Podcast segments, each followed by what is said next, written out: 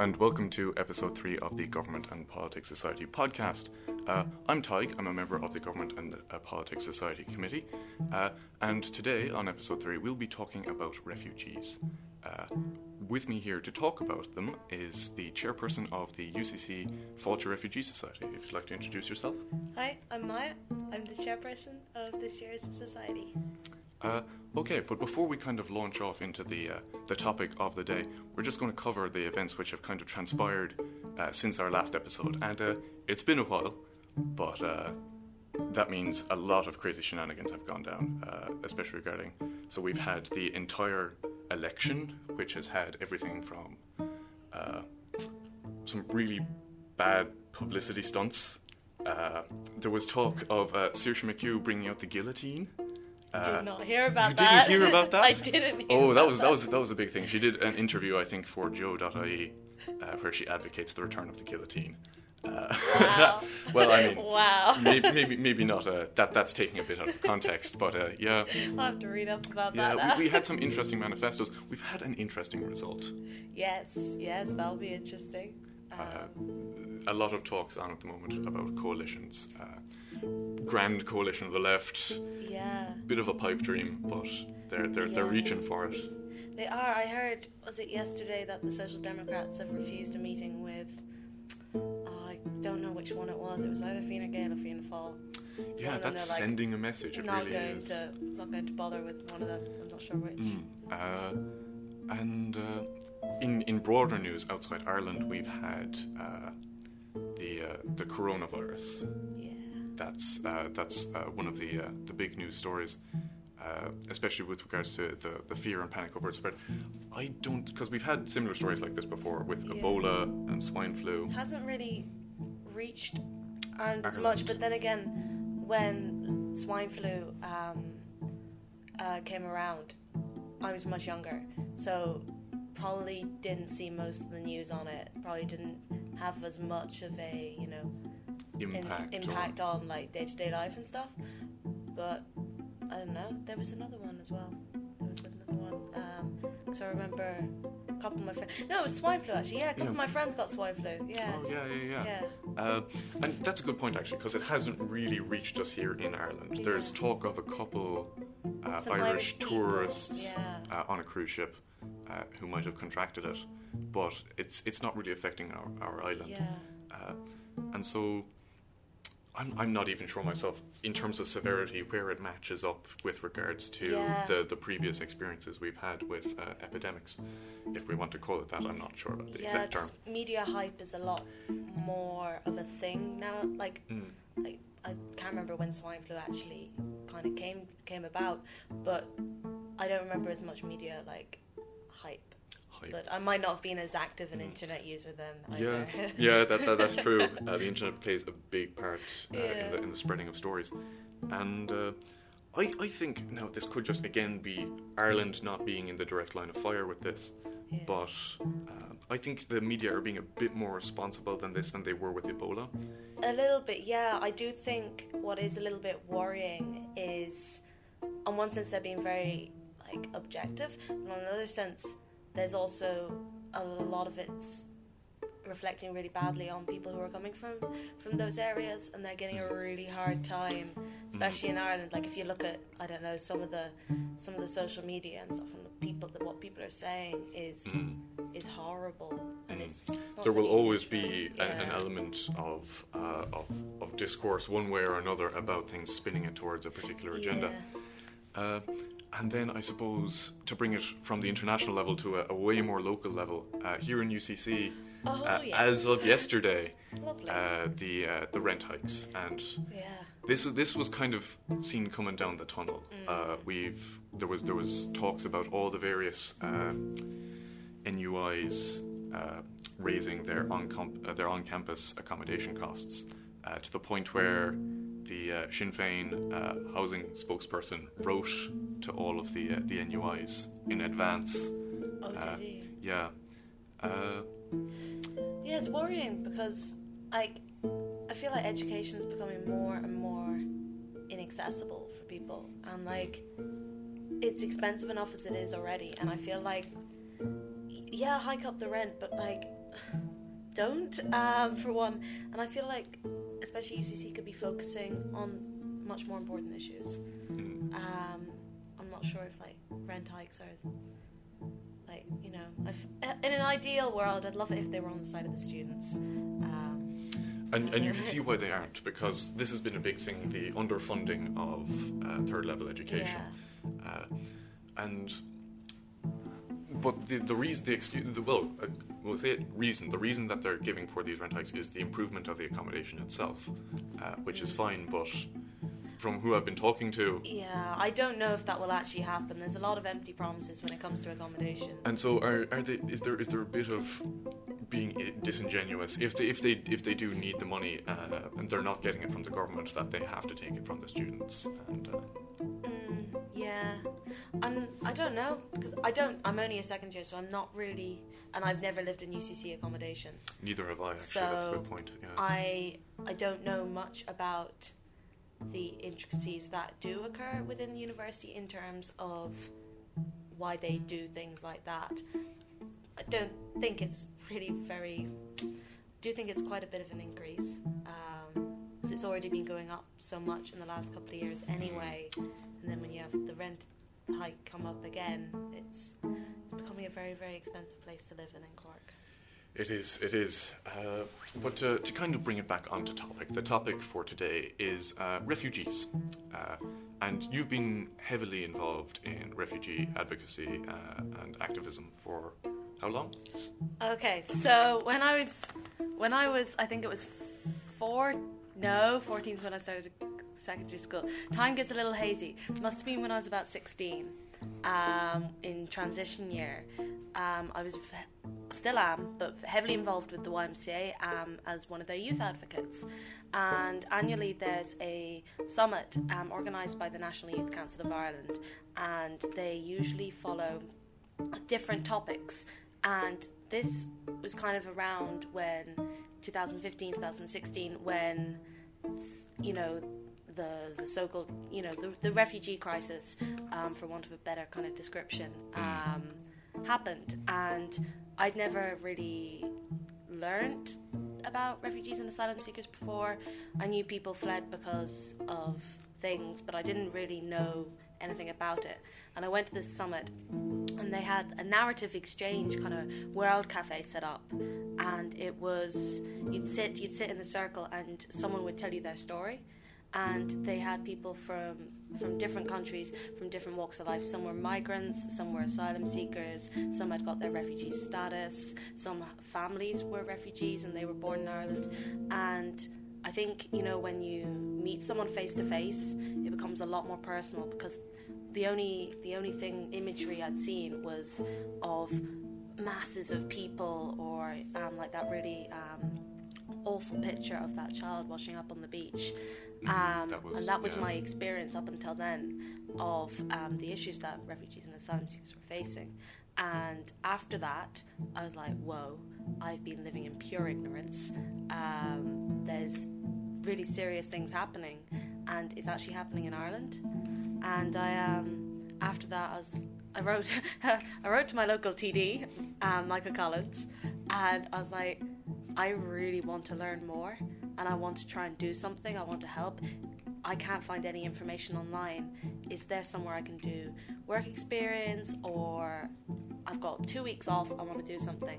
And I ended up um, going to a coffee morning um, in Clonakilty with the Friends of the Asylum there and that was that, that just they they hooked me in. Um, Okay. they were the sweetest people ever and I kind of never really left the area really lovely community really warm welcoming community And so that's been your experience of uh, the the topic of refugees yeah in Ireland, uh, and so refugees. It's a big topic uh, Yeah. in modern times, Mm. and I mean, there's there's a lot to that. There's a lot to unpack there. I mean, we live in a more globalized world. It's it's easier to travel, uh, but we also live in a, a very uncertain world.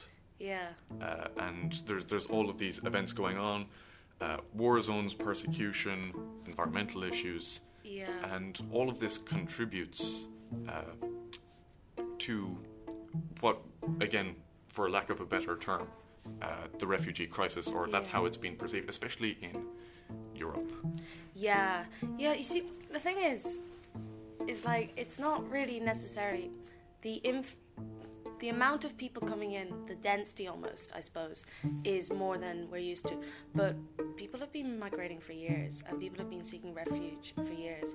Um, it's it's kind of a cycle or a circular kind of thing. Um, migration, then it could be due to people are moving due to war, then that creates environmental issues. The environmental issues uh, cause conflict. Conflict causes migration, and it kind of goes in a in a in a circle. And it's very hard to pinpoint what the actual causes are or where it actually starts. But a lot of people they they want to put a face on it, and I feel like they see these people coming in and they're like they're the reason we're having these problems. Um, and in media, everyone wants to have someone they can blame.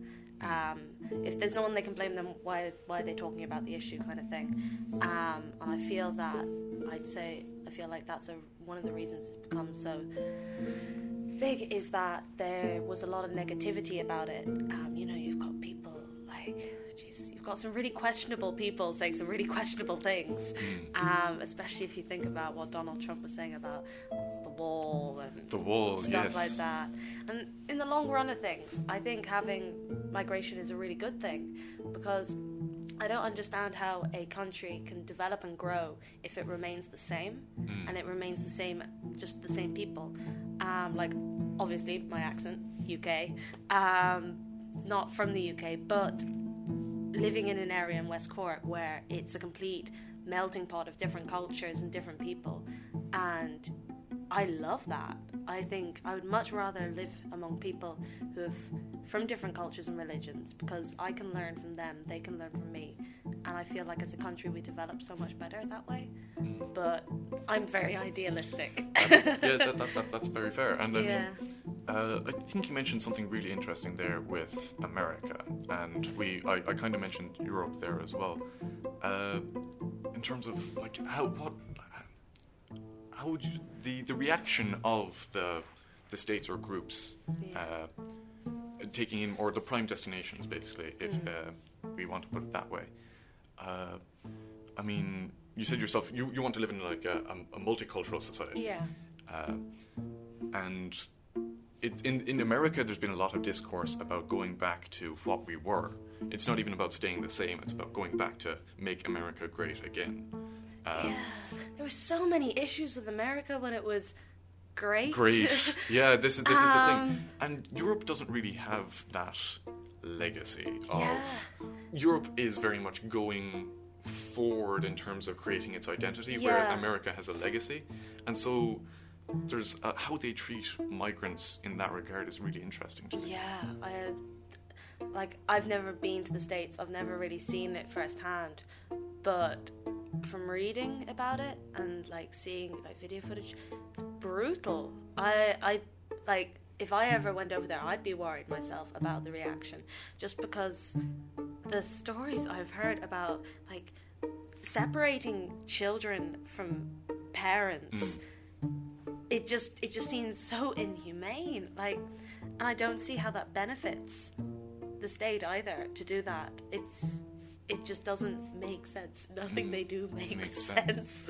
sense, I suppose part of the whole uh, separation of children from adults, it's it is it is uh, I'd, I'd, put it down as like dehumanizing. They're dehumanizing the, the migrant simply because okay, you are a, an adult migrant. This is a child migrant. Separate, divide, Yeah. typify, process them through a system. And that's if they're getting processed at all. It's it's holdings and deportations is the process really. yeah it, it all stems back to how they actually the the reception they have like one of the issues one of the reasons we've had so many issues in europe is because they haven't got like a decent way of treating people when they come into a country um, it's it's ridiculous and it's it's dehumanizing like these people are uh, a refugee is someone who is um, has left their country is fleeing due to fear of persecution um, due to race, um, religion, um, social class. Like it, it could. There's there's it's They they're have fleeing. reasons. They and it you don't have to be fleeing persecution. You're allowed to flee for fear of persecution. So the fact that, that people are coming in from horrible experiences and we're like, do you know what? We're gonna put them away until we can find a better way to deal with them. Like it's just there's no empathy you or can't compassion that there. with you can't really do that with humans with Yeah, individuals it's it's it's it's horrendous. Like I, I just don't understand how why countries haven't like because it's obviously presenting more and more issues. Like you can see in like some of the border countries in Europe that it's put a massive strain on resources. But if they had a bet, like again, I'm very ideological. I I have a great idea of like what would be brilliant, um, but I know there's it's more complicated than that.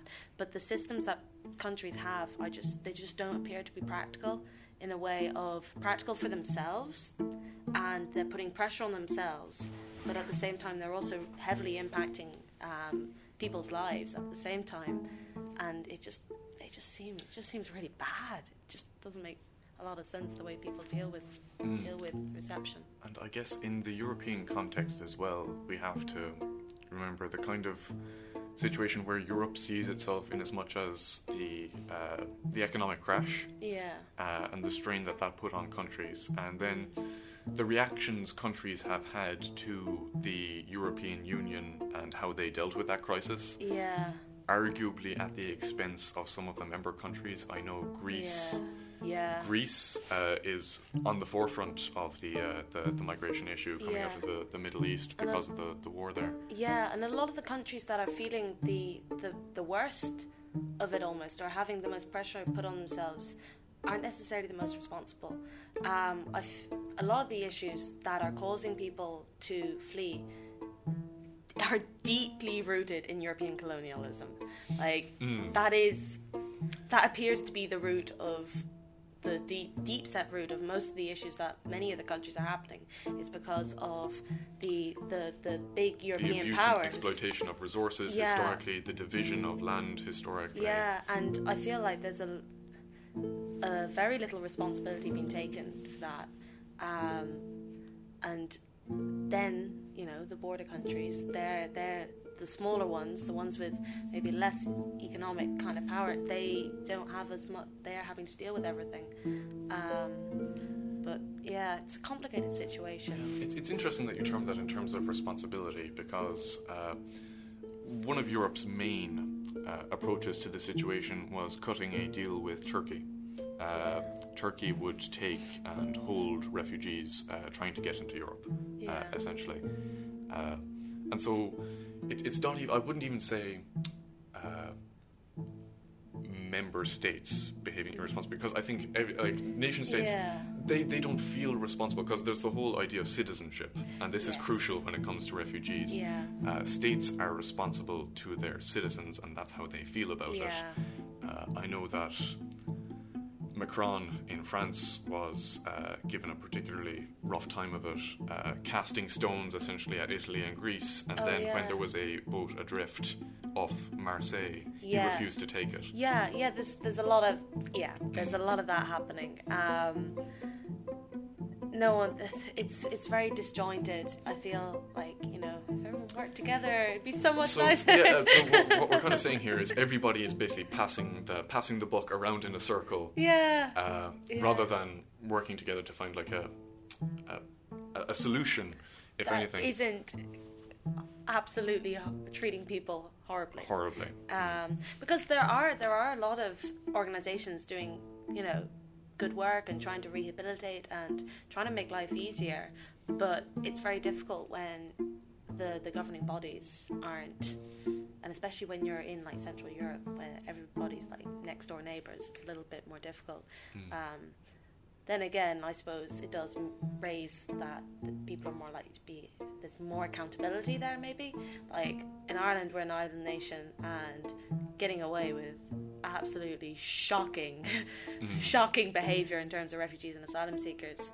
So I don't know. It's it's complicated. Europe is complicated. But Europe is complicated. Uh, Yeah. If you take anything away from today. Uh, yeah, because I'd be more I'd be more um I'd be more knowledgeable about the social kind of implications of trying to seek asylum and trying to um, build build a life in Ireland and stuff like that. Um, still learning about the European context.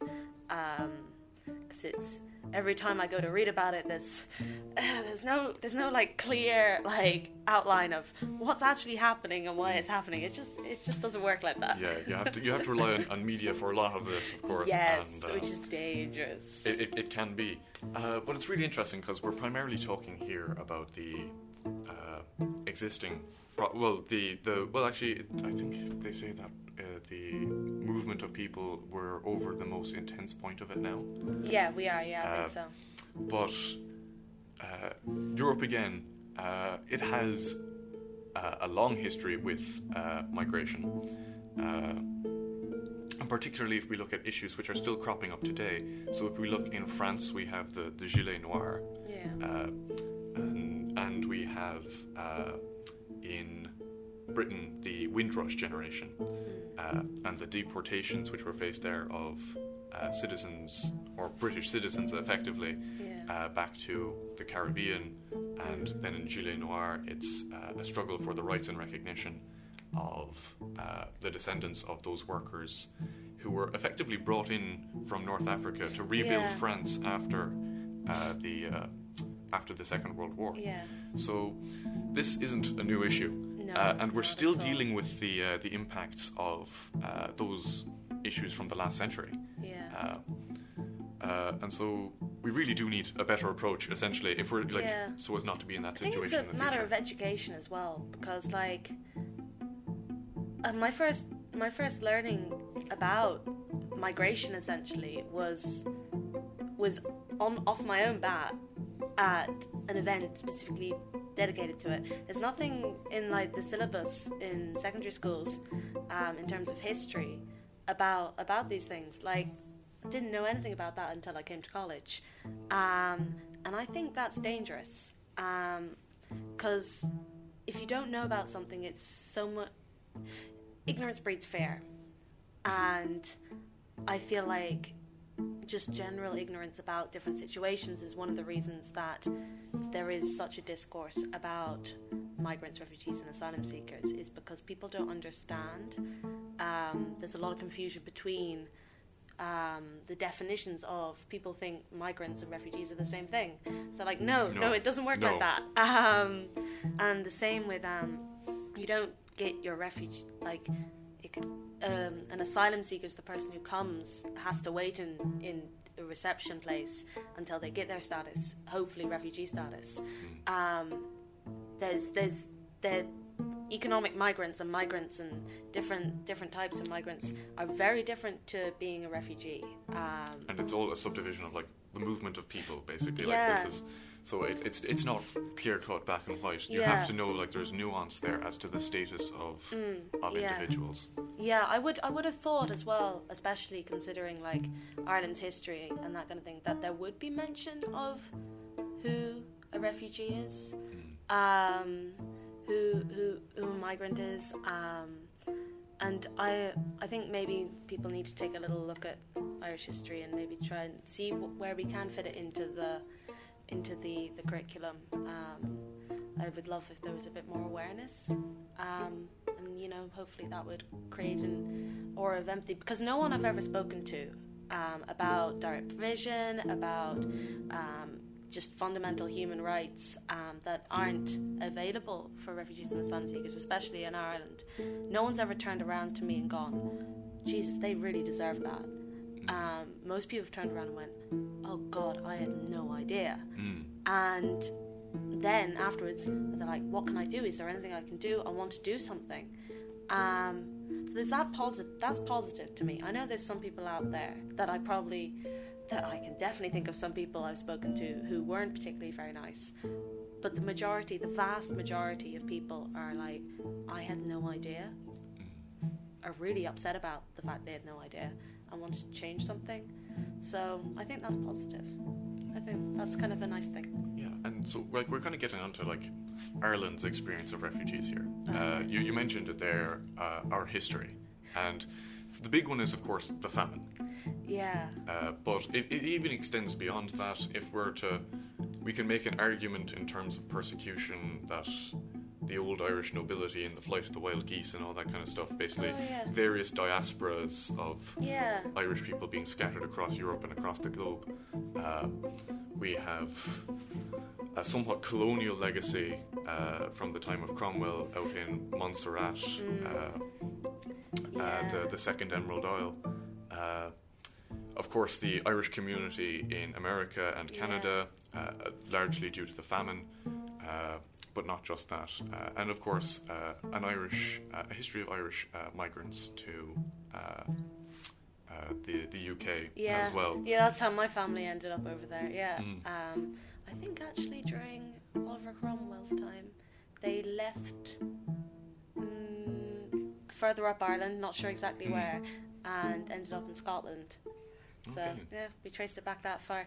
Yeah, no, um, yeah, especially I feel like Irish people got a really rough time, Mm. a horrible time in the states, and that like weren't treated particularly very well at all. And there was, it was racism there. It like, was racism. Like no Irish people allowed above pubs and stuff. Um, and I think maybe people forget that sometimes. Yeah, and I mean a lot of that because in in that time frame we're talking about the the colonial period. I mean, Yeah. early early twentieth century.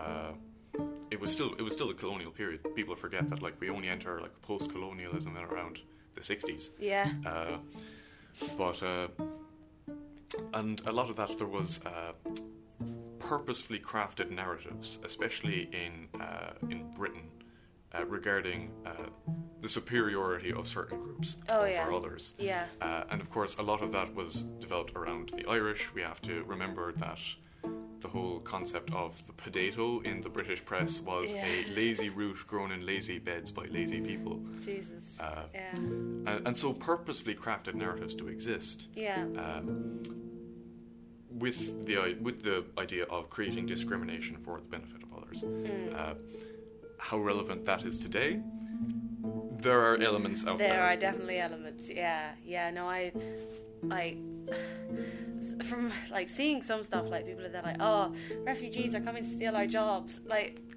no, that That's not one. While you're living in direct provision, you have such limited access to to work as it is. Like the right to work technically exists. Realistically, not many people can avail of it, and most of the time, people coming like they're not coming over to steal the jobs. They're coming over because they have to. It's not a matter of will i get a job in ireland? It's i need to get myself and my family to safety. Mhm. um, and i wish people would see that more than worry about whether they're coming to steal the jobs. Um, what does concern me is there are a vast majority of people living in direct provision who who have studied, have spent years studying, are highly qualified individuals. Ireland could benefit a lot from not leaving people there. Um, but there's also it doesn't shouldn't matter whether people are qualified or not. Um, having them in there is is, ter- is terrible. But yeah, I there's a lot of people that like they're coming to take take our resources and you know realistically no if the government managed our resources better for one um, there wouldn't be as many issues like with the homelessness thing a lot of people are like oh refugees are going to steal all our houses. We have plenty of houses to go around for everyone. Um, it's yeah it's there's a yeah there's a certain stereotypes definitely. And you can see that when reading when i've been reading books and you can see how that used to exist with irish people. Um, for the I, I said the vast majority I feel in Ireland are very welcoming. Um, I like down where I live, such a strong community of people um, from all different nationalities, and I really really enjoy that. But of course, with all places, there are some issues, deep rooted issues. And it's it's really interesting that you uh, you mentioned that whole thing around uh, housing because that was actually uh, an incident about a week back with the protesters up in Dublin, if I recall correctly. uh, the building of I think 65 new houses. Oh, I did Uh, hear about it. I don't know much about it. Uh, Um, but I, I've heard that basically there was a, uh, a protest uh, against part uh, against these houses because of the possibility that they might uh, house uh, people of foreign extraction, basically. oh, I did hear about this. I haven't been up to date much with the news in the last couple of weeks because it was UCC's Refugee Week. So That- that is fair. te- essentially had my head in the sand for that week. Um, but yeah, I did hear about that. Um, a little bit worrying. Um, It is, and especially that uh, they are now considering delaying the work on those houses. Uh, that the what is essentially the racism of a group of people concerned about the misuse of housing is now stopping these houses being built at all. Yeah, is- there's been there's been a lot of that kind of mm, thing going on recently. Like there's the whole issue of they've been trying to build new direct provision centres, and then in certain places, small communities, there's people being there's groups protesting that they don't want new people coming in, they don't want foreigners coming in, and then there's people being like, we don't want direct provision. Direct provision centres, awful. We don't want another one of those. And then there's the people who are pr- protesting, saying that they don't want a direct provision centre there because it's bad, but are actually protesting because they don't want people coming in. And then there's the people who are protesting that the government didn't even tell them it was happening. Um, and it's there's there Every, was everybody has an angle, and you can never be yeah, too sure. and there was a lot of there was a lot of people saying they were advocating for one thing and they most definitely were, Were not. not. There was groups set up. Um, uh, what was the title? Um, can't remember the name of the place, but it was the place um, against um, against direct provision and um, fake economic migrants. Um, coming something or other. It was a long-winded one, but it had something like um, false economic. That they wouldn't accept economic migrants. I can't remember the Yeah, exact that- name. but I remember reading it and I was like, "What the hell is this?" Yeah. Um, so with the housing and stuff, it is because it's such a serious issue in Ireland. Like we're talking about rent hikes and talking about housing costs and stuff. It is really expensive as it is, and there's that pressure, and then there's the lack of housing, or the the lack of adequate housing, I suppose. Um, and then it's people prioritizing other people over others, and it's yeah, All of these various issues there. yeah. There's a lot of issues around because homelessness is such a serious, serious issue in Ireland at the moment. Um, hopefully, with whoever's in government, eventually something Eventually, yeah, we're looking at perhaps Um, a, a 70 day window until we get a functioning oh, government. that's Uh, wow. they're all dancing around each other, playing keep away. So, Mm, yeah. yeah. I've been reading bits and pieces about it. Oh God, um, it should be interesting to see because what happened there was something that hasn't happened before.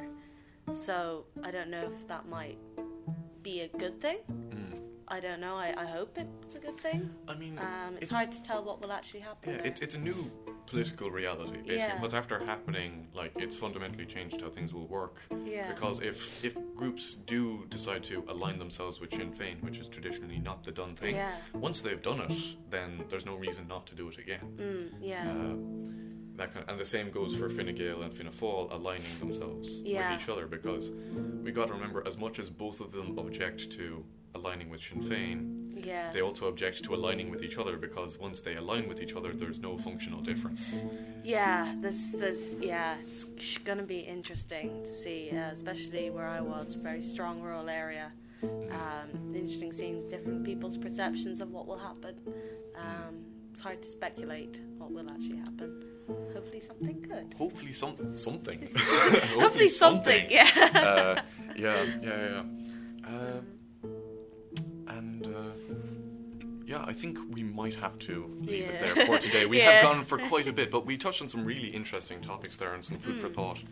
Uh, uh, and so, b- before we go, I'd like to do a shout out to uh, two of the migrant groups who I know are doing sterling work, uh, Oh, yeah. who is uh, MASI and Merge. Merge, yeah. Mm. Like everyone knows about MASI, but not a lot of people know, Know about, about Merge. Merge, yeah. Yeah, great group. Hopefully, going to be doing something with them. Okay. Um, yeah, no, Merge, great group. Um, hopefully, doing some work with them eventually um, Mm. in the next couple coming year, maybe. Um, but yeah, they're good. Um, in terms of Cork, um, Better Together. Better together. Um, founded by a student here in UCC herself, um, Vera Stovanich, um, that works with women and children in direct provision. Amazing. And the Cork Migrant Centre, who I didn't know existed until I came to Cork, but are like the ground, like they are the, the roots of a lot of the good things that are happening in Cork for refugees, asylum seekers, and migrants. Lovely bunch. okay. Yeah. Uh, so I think we'll leave it there. So Yeah, thanks cool. to thanks for listening uh, to Govern Pod, and uh, hope to catch you in the next episode. So that's a, a goodbye from me. Oh yeah, goodbye. Thank you for thank you for inviting me to have a little chat. No problem. fun. Good to have you. Yeah.